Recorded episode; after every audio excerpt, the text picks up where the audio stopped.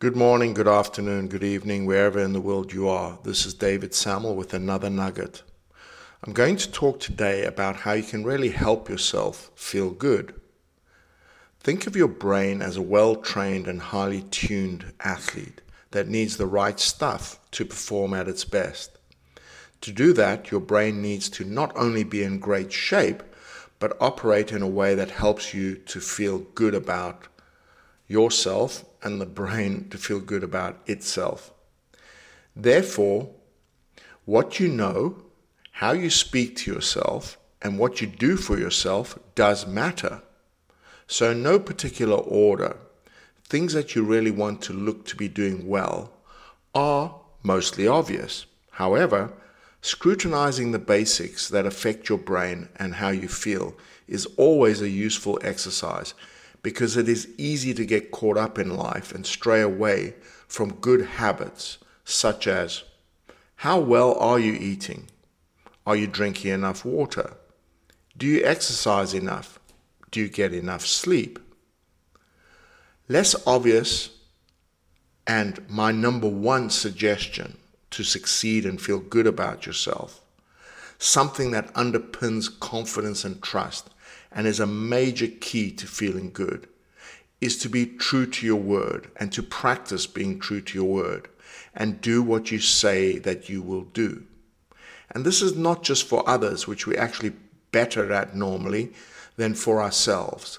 But if you say that you and promise yourself that you're going to do something, do it.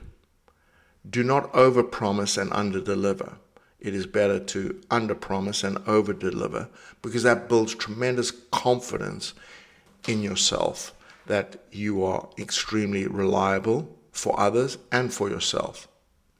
Other things to think about are what are you reading, reading and listening to? I think a mixture of fiction and non-fiction is healthy, as it is harder to relax and stimulate the imagination with purely non-fiction. I suggest reading and listening to music, people, and programs that inspire you and influence new thoughts and perspectives.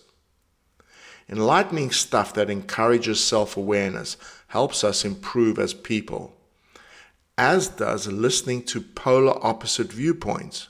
Something I learned on my high school debate team, where we had to argue both sides of an argument.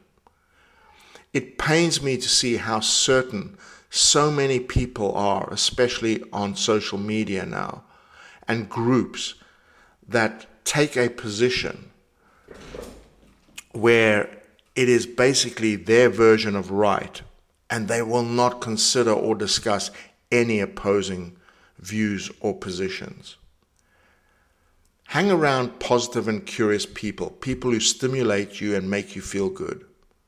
Who you surround yourself with is important. A friend of mine told me an interesting thing about his background, and he's worth listening to because he's done extremely well in life, has a good family, and is a very wealthy guy. He said, Dave, I grew up with wealth. I was surrounded by wealthy people. I was privileged. It was absolutely expected of me, and I expected it of myself to be successful because in my reality, affluence is normal the environment I live in and almost everybody from this environment is very comfortable around success and money. Whilst remaining true to yourself, I always encourage people to hang around and get comfortable in an environment that you aspire to join. I think this is one of the most undervalued and underrated necessities when it comes to the education on how to succeed. In sport, of course, it's important that as athletes improve, they seek to practice and hang around higher ranked athletes than themselves to inspire them to learn their habits and be with athletes capable of really pushing them to become better and uh, pushing their limits. Nobody starts at the top. You must work your way there. But I can tell you that if you keep training with lesser athletes, it is far more difficult and probably impossible to join great athletes. It is imperative as you work up through the ranks to train and compete with better and better athletes. The same thing applies to anything in life. You need to get yourself in the environment where you're going to have to survive.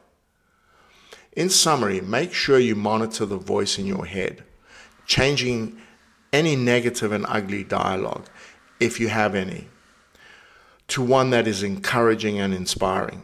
Think of yourself as a great teacher to yourself, not a severe critic. Speak to yourself like you were encouraged, like you were encouraging a talented child to perform in a good way. I'm going to end with a fantastic quote by a guy called Michael Singer. There is nothing more important to true growth than realizing that you are not the voice in your mind. You are the one who hears it. So basically, if you change what you hear, you will feel much better about things and much more positive about your life. This was a slightly longer one, but I hope you enjoyed it and thanks a lot. We will speak again next week. I appreciate everybody's support.